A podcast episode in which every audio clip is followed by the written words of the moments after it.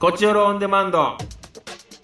どうも下です団長です。さあ団長はい。またちょっと久しぶりになってしまいましたけれどもいやー、申し訳あない。のー、なんか雨ですねもう台風ですねちょっと大変ですね最近うね、ーん多いですよ多いですね台風だったりでまたきょちょっと急に寒くなってきたりしてねえっ、と今これ収録してるのが、えー10月25日はい。なんですけど今日からちょっと寒くなってくるみたいよだいぶあららららら。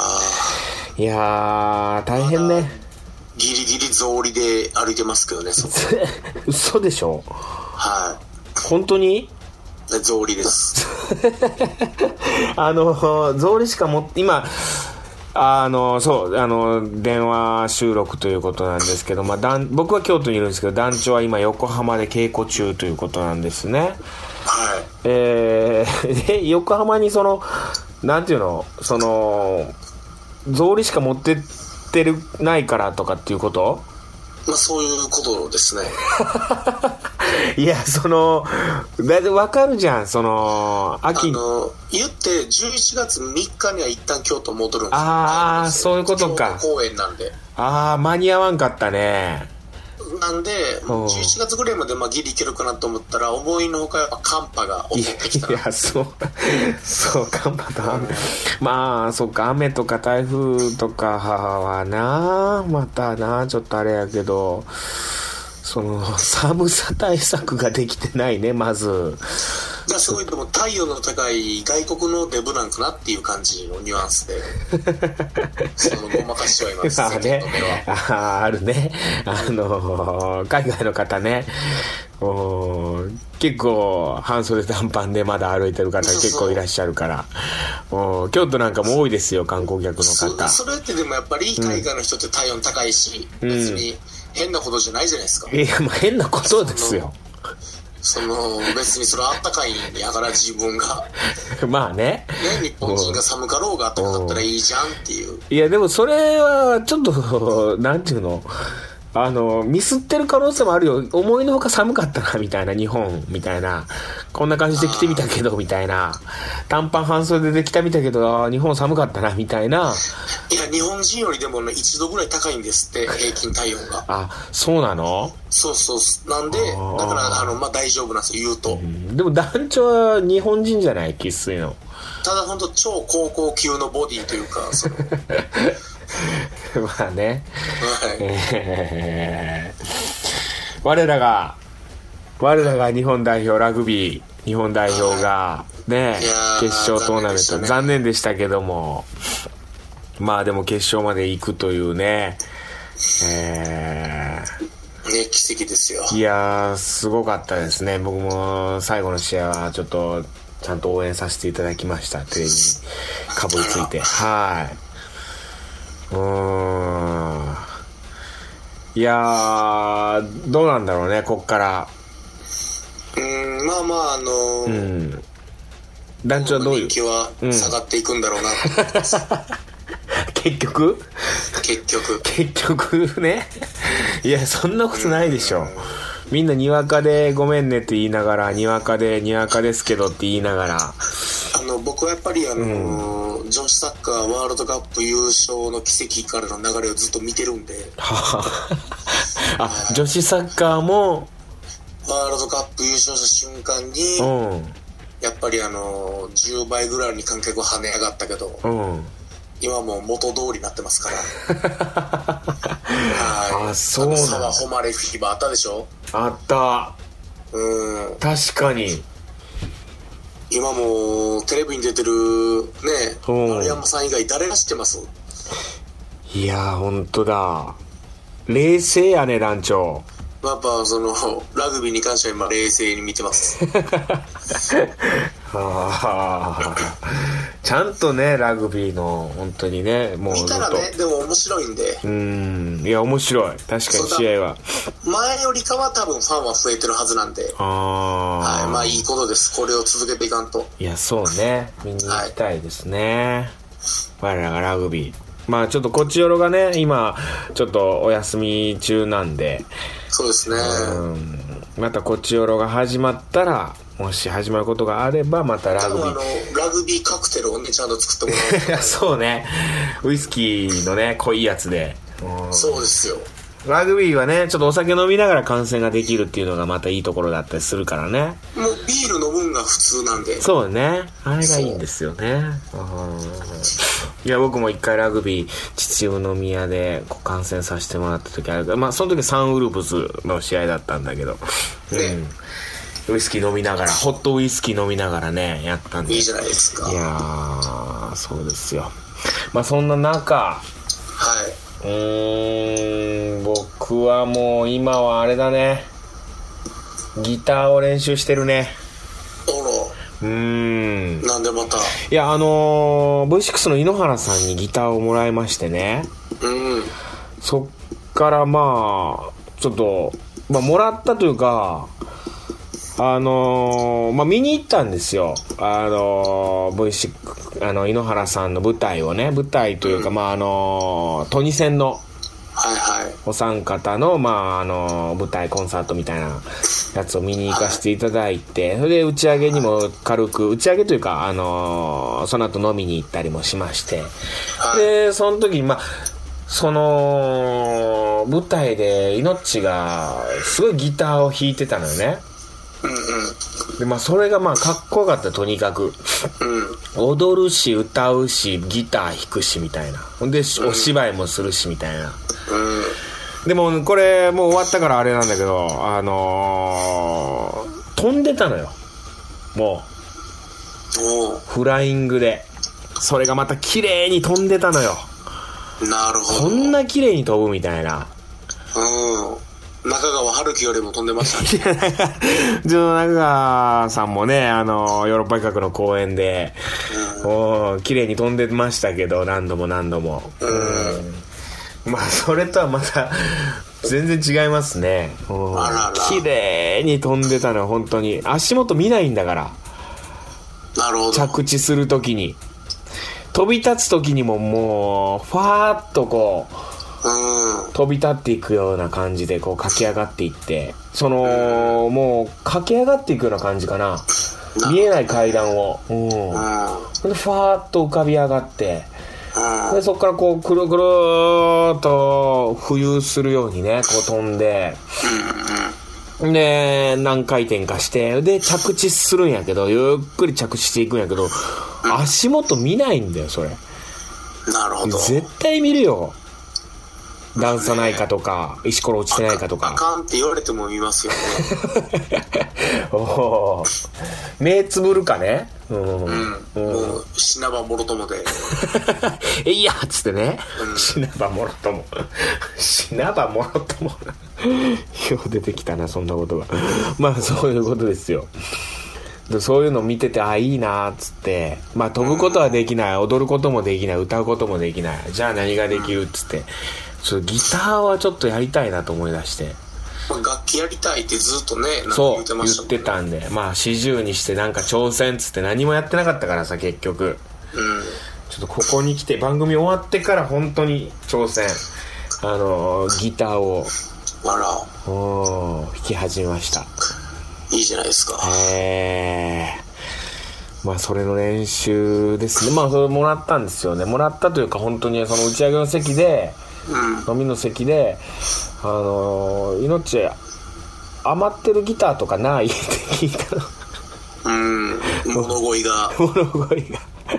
うん、そしたら「なんだよそれ」っつってちょっと足し怒られたんだけどうん。うん。その次の日には、命から待って LINE が来まして、もう、クラシックギターだったらあるけどいるかっつって。うん。優しいんだよ、本当に。 もう欲しいですっつって。すぐ。すぐ。で、また東京行く時もらいに行きますっつってい。や、ほんま、絶対にベルカラで売らんといてく ださいね。いや、売らないよ、それは。それは売らないよ、そんな。しまあかんやつ。そんなことはしないよ。さすがに。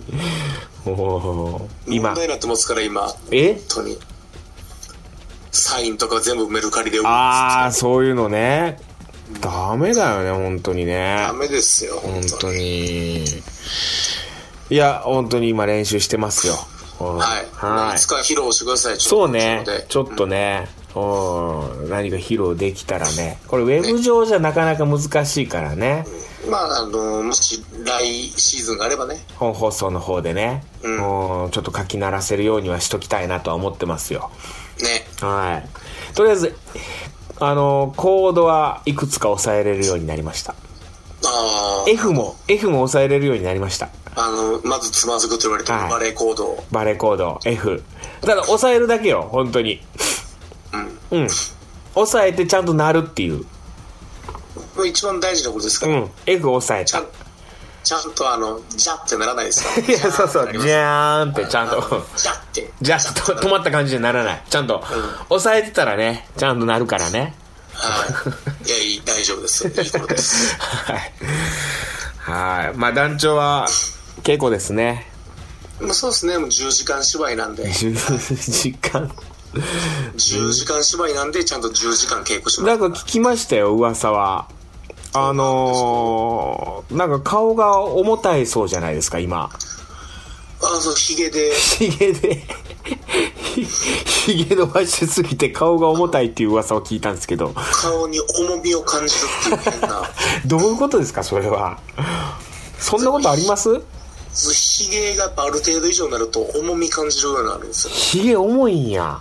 そうなんかずっと顔になんかがあるなっていう感じえだからあの本当綺麗に早死にすると思いますこれストレ スでー、えーちなみに今何センチぐらい生えてる感じなんですか、ひげ。いやセンチはね、うん全然56センチなんですけどあ、でも5センチ。うん。密集がすごいんですよ人口密度みたいな感じが団長ってもう頬、頬からもね、ひげが生えてくるぐらい の。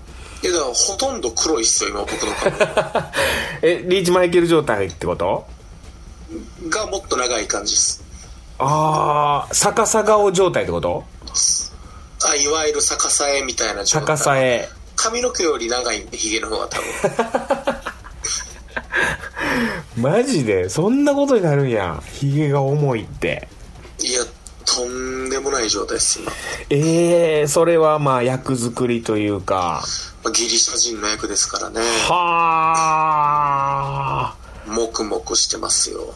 えー、団長だけそんなひげを生やしてんの。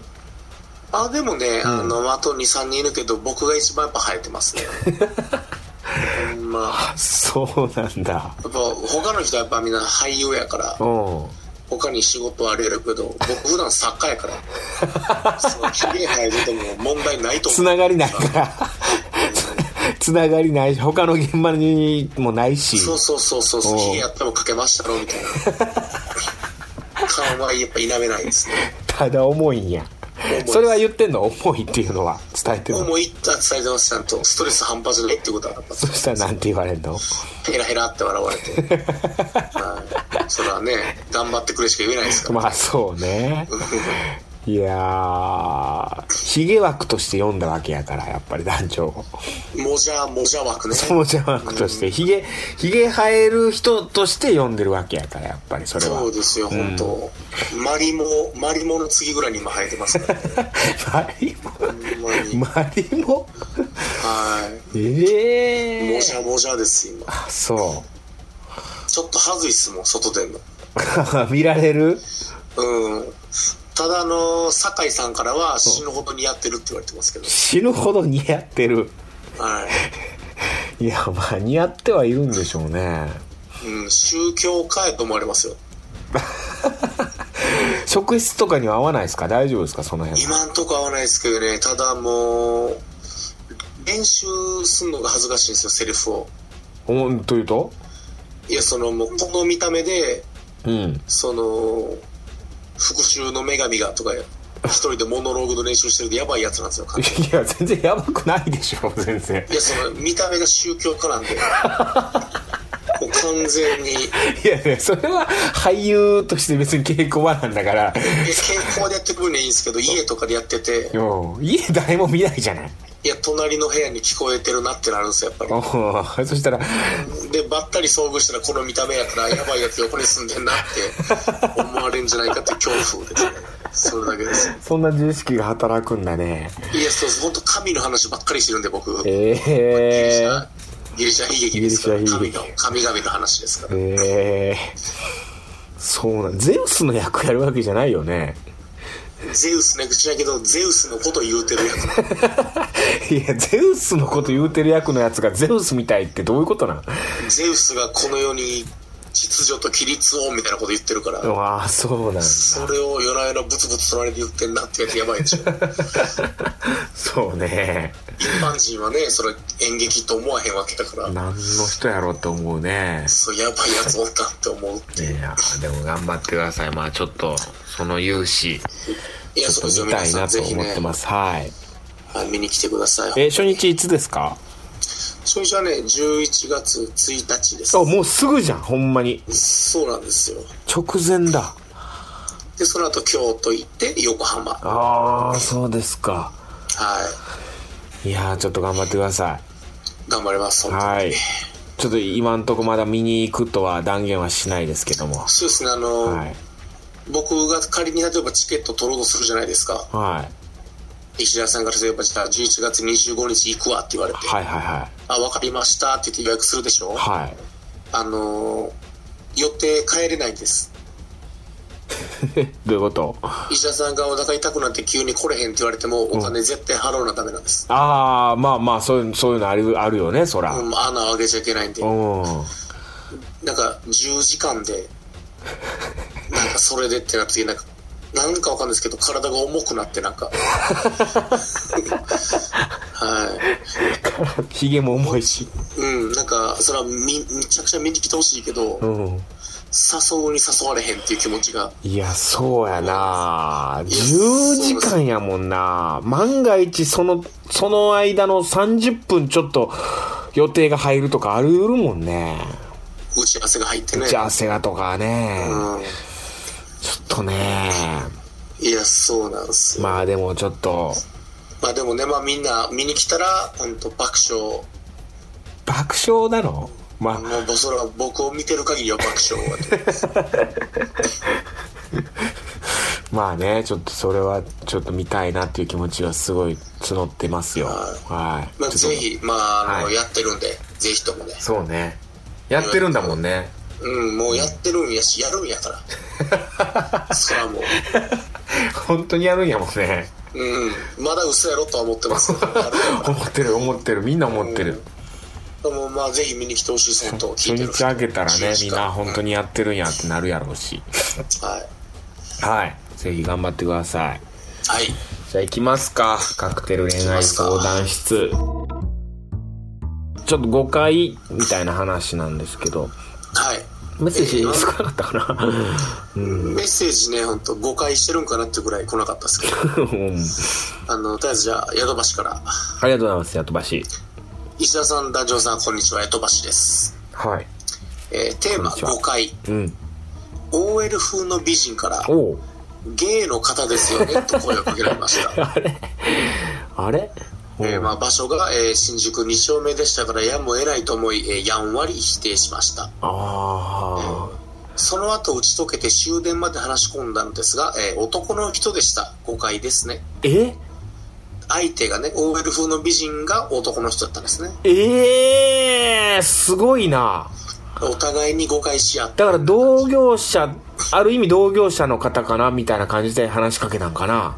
だからのんけじゃなかったらいけるんじゃないかと思ったんじゃないナンパはナンパなんじゃないだからえー、すごいな。わかんないけど男の人だったんだ。でも美人だったんだね。ねえいやまあいわゆるニューハーフというかはあ。そうだったんかなわからんないなるほど。二丁目飲んでたら声かけられて、うんみたいなことですかね。喋ってたら、うんうわー、いい、いい思い出だね。まあ逆にねうん。はでまああすごいの PS としてい。横浜関内駅近くのラーメン屋札幌時計台が麺類を頼むと大盛りと小ライスが両方とも無料サービスという炭水化物祭りになって います界隈で空腹の際には選択肢に加えてくださいって僕に、団長に失礼。しますおー。まあ、なんせ偶然2回すれ違ってますからねああ、そうなんだですってね。うん山口関内駅近くのね、札幌時計台知ってるわ、これ。あああ、僕知らん。行ってみよう、これ。だから、あの、館内ホールで公演やってる時に、気になってたんですよ。あ、札幌時計台があるな、みたいな。味の時計台だからあの、大盛りと小ライス両方とも無料サービスなんで。すごいな、淡水顔うつまっすりやな。でも、雇わしとはもうそろそろ飯行かなあかんなとは思ってますけど確かにね、じゃあ札幌時計台で飯食ってたら合うんじゃないいや、その、君の名はって言います、その時こ そ。ちゃんと。おーいいですね。ということで、じゃあ、あのはいもう一件、あの、もう一件だけで来てるのは、あありがとうございます。はい。あの、え、この、エリリンの、こはい。の、その、まあ、メーラーに来てるうん。名前が、もう468エリリンになってるんですよ。 468エリリン。うん。 ヨーロッパエリリンになってるんですよ。ヨーロッパエリリンだね、これは。えーその、名じゃあ前ヨがーロねッパエリリンから、ヨーロッパエリリンから。ありがとうございます。えー石田さん、ダルさん、こんばんは。どうも、こんばんは。はい、えー心霊体験、えーよく考えたらまだまだありましたと。前回のやつ。うん。はい。で、えーまあ、あのーガチのやつなんで、トークテーマの後にこっそり書いておくので、えー読んでもらわなくてもいいですよ。おー、なるほど。後でじゃあちょっと紹介しましょうか。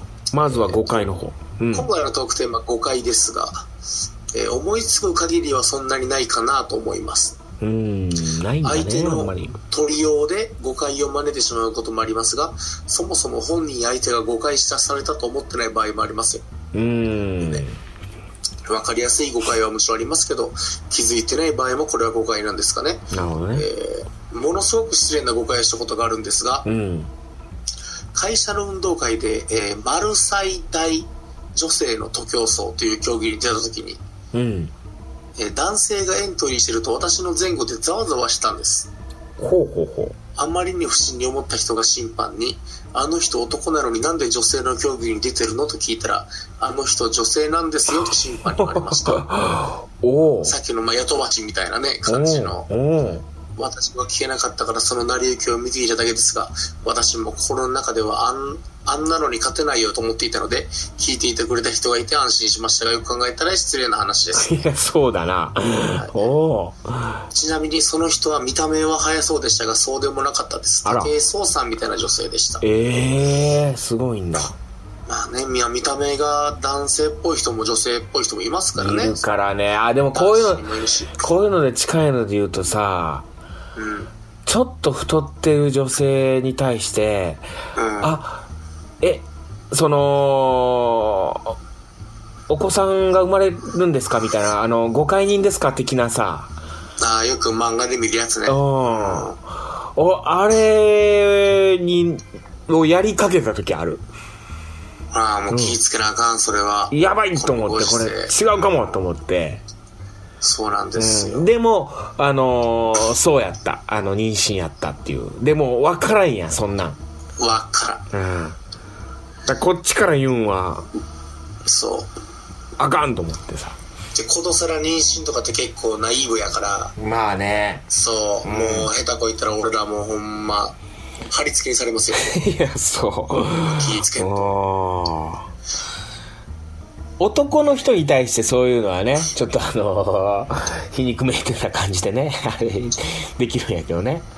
うん妊娠ですかって妊娠ですかつって男の人がお腹もう酒井さんなんか本当に妊娠したみたいなお腹してるからね今へえもう腹出てきて本当に大変やな酒井さんもいや僕も人のこと言えないんですけどねお腹出てきててね今ねまあでもジムがよ後ろんでしょ今ちょっと頑張っていく落ちない皮下脂肪が落ちない年取るとねああいろんな YouTuber に教えてもらってる皮下脂肪の落とし方年まあもう YouTuber が間違いないですから、今間違いないみんな同じこと言ってるわほいでうん結局答えそれやから答えそれ本当におーじゃああのエリリンのガチ心霊体験いきますかえはい怖いなはじゃあエリリンのヨーロッパエリリンのガチ心霊体験えー短大卒業後いほ近鉄特急の車内販売の仕事をしていましたう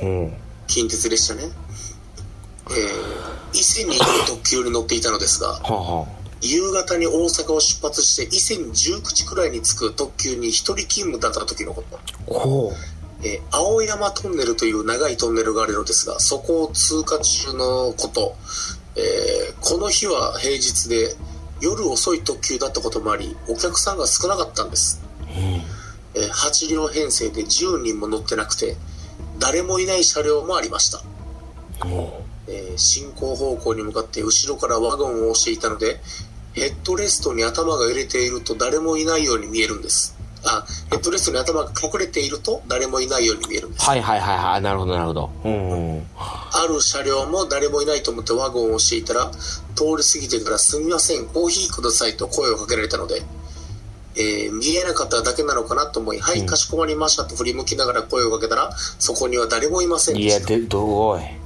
でも確かに呼び止められたんですただ、えーそこは青山トンネルの中青山トンネルは自殺志願者が多くて有名なトンネルなので、えええー他にも赤ちゃんの泣き声が誰もいない車両から聞こえることが多々ありました、えー伊勢方面の近鉄沿線は畑とかの横を通っていて簡単に線路に進入できるので多いらしいです無理心中とかっていうええの全部プラズマの仕業ですえどういうことプラズマってどういうこと全部もうプラズマっていう空気中に電気が走る光の作用でうんそうなってるだけですえどういうこと光の霊体験とかは全部プラズマの仕業って言われてるんですいやいや団長そういやいや怪現象は声が聞こえたって「すいませんコーヒーください」はだってプラズマが言わないでしプラズょマですよビシッっていうプラズマの音ですそれはいやいやだってすいま「すみませんコーヒーください」って言ったんだよはい、それはプラズマのジリリリリの聞こえ方次第のやつです。すみません、コーヒーくださいとプラズマのジリリリを聞き間違えるかねそれはだからもう、うんエリンがやっぱ普段ワゴンを押してるから、そう、何でも聞いちゃうっていうか、 え、実際はじゃあどんな音やったんエリリンが聞いた。えそ、嘘それを、それをすみません、コーヒーくださいと間違えたそうです。え、全部プラズマです。ど、どんな音えーシーッいや、シーって言ってるだけやん、それは。それ、それは、それはシーっていう音だと思うよ、絶対。コーヒーくださいとは間違えないよま。あその、ワゴンを押してて、その音聞くって思ってないから、思ってないから。プラズマと思ってないから、思ってないから。うん。いや、ちょっと待って。それがそすみません、コーヒーくださいに聞こえた。そんなわけないやろ。シーが、シーって言うて、はい、かしこまりましたって言うわけないやん。後ろのワゴンの子は怖がってたと思いますよ。シーに返事したっつって。シーに返事したと思うんだけどマジでうんそれは別にプラズマの仕業プラズマなんだ。じゃあもうこれ間違いね。すいません。はっきり、これ、確かに呼び止められたんですって言ってるよ。びっくりマークついてますからねお腰ーにこれは C なんだね。うんおそらくねうんだから赤ちゃんの泣き声が、誰もいない車両から聞こえることが多々あったっていう。赤ちゃんの泣き声が、おぎゃーおぎゃーだよ。そうそうそう全部一緒それ、それは間違わないよ。G と、赤ちゃんの泣き声を、うぎゃーはで、しょうん間違わデカなめい。のデカめのチッやったあ、知らんかった。プラズマなんや、全部。全ては全てはプラズマ UFO もプラズマって言われてますから UFO もプラズマなん。そう何もかもプラズマ現象だっていうのをいや、そう、むちゃくちゃ、むちゃくちゃやんか、それはもう。そんなん言ったらずるいわ。いや本当あのなんやったらだってもう医者さんすぐだってパソコンで UFO プラズマで調べたら出てきます出からてくるはいあの大月教授のお一番ええやつが出てますからプラズマで何でも解決するやん、それ。そうなんですよ。ずっと解決される。いや、プラズマって何なん、その、音が出るもんなんいや、その、まあ、僕もプラズマを見たことないから何とも言わない。プラズ、プラズマって何なん、その、でそのプラズマプラズマですよだからそのなんか雷的な雷みたいな、なんか電子レンジでそうそうバーン光るやつそうなんか電気のそうそうああるやんな、あれ。れが全て、例例もその見間違え全プラズマいや、それ、レ、レとあの光みたいな、間違い、間違い、間違い、ええんよ。火の玉とかねだから火の玉だって浮かんでてさ、あれ全部プラズマとプかラズマじゃないよ、それは。そだから僕はその もうみんなが共演やってはったからうよん。う言わんかったけど、うん。あ、終わそったら行営のあれも全部プラズマで買ったって話 そうなんや。まあみんな、みんな、やぼやしな、そんな言うのはもう。そうそう野暮やから言わんかったけどあれプラズマですよ、つって。あんなないですよ。 77個全部プラズマで片付く話やなと思って全部プラズマなんや。全部プラズマ暴論だよ、そんなもん。めちゃくちゃだよ。聞いたことない。いや、すいません、コーヒーくださいは、絶対 G とは間違えない。だからその尺がね尺感が一緒やったんですよ尺感が一緒だ。長さがセリフの長さが一緒やったんですよと G、G って、ちょっと、その、点があったってことそうですねすいません、コーヒーください。そうそう、間違うかな俺だけじゃない、こんな笑ってんの。うんやめよう、もう。もう、何そうもうやめよう、これは。じゃあそうで、すプラズマなんやったら。うん次回どうします 次回どうしよ う。おーうん何しようかな。 ちょっと。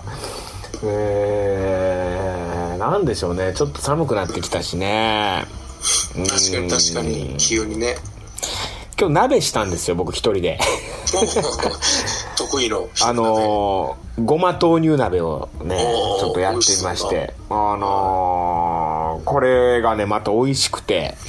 あの、団長のね、あの、うんお肉ドソレイユの団員の吉田ミルクさんから教えてもらったおーサイトがあって、そこで、あのーミルクさんから教わった料理じゃないんだけど、あの、はいそう斎藤氏サイトを教えてもらいました。あの、料理がすごい上手で、ミュッシュでミルクさんが。はういはいーん結構そのサイトからやってるんですよつってそれが目から鱗でさ、うんそのクックパッドまあクックパッドのこと悪く言うわけじゃないんだけど、はいクはックパッドはさいろんな人がいうんあの投稿して載っけてるからそうねですねまあ、そのその人特有の味、まあ、いろんなね、あのー料理があるんだあるにはあるんだけど、うんうんうん味付けがその人特有の味付けになってるから、まあ自分の好みに合うかどうかっていうのが難しかったりするんやって。はいはい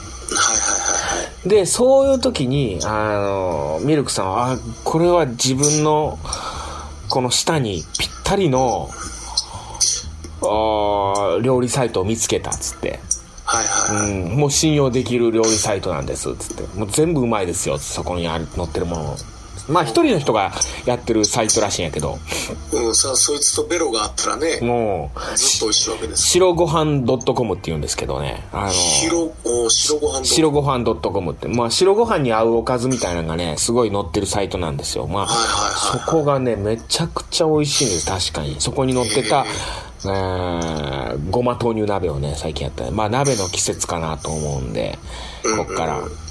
どうでしょう鍋の思い出なんかどうでしょい。鍋ね。ううん。なんかオリジナル鍋とかあって教えてほしいな、みたいなさ。確かにう確かに。ん。僕も石田鍋っていうオリジナルの鍋がありましてね。ほら、噂の。はい、あるんですよ。あのー白だしで、ちょっとこう黒胡椒みたいなのを入れてね。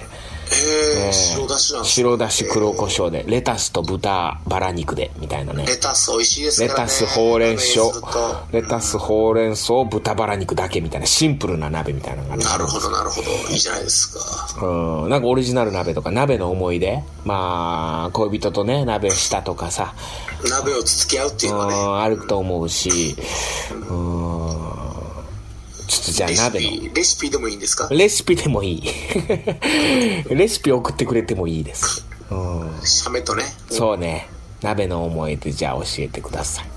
といったところで、いいんじゃないですか。今回以上になります。また次回の放送を聞いてください。さようなら。さよなら。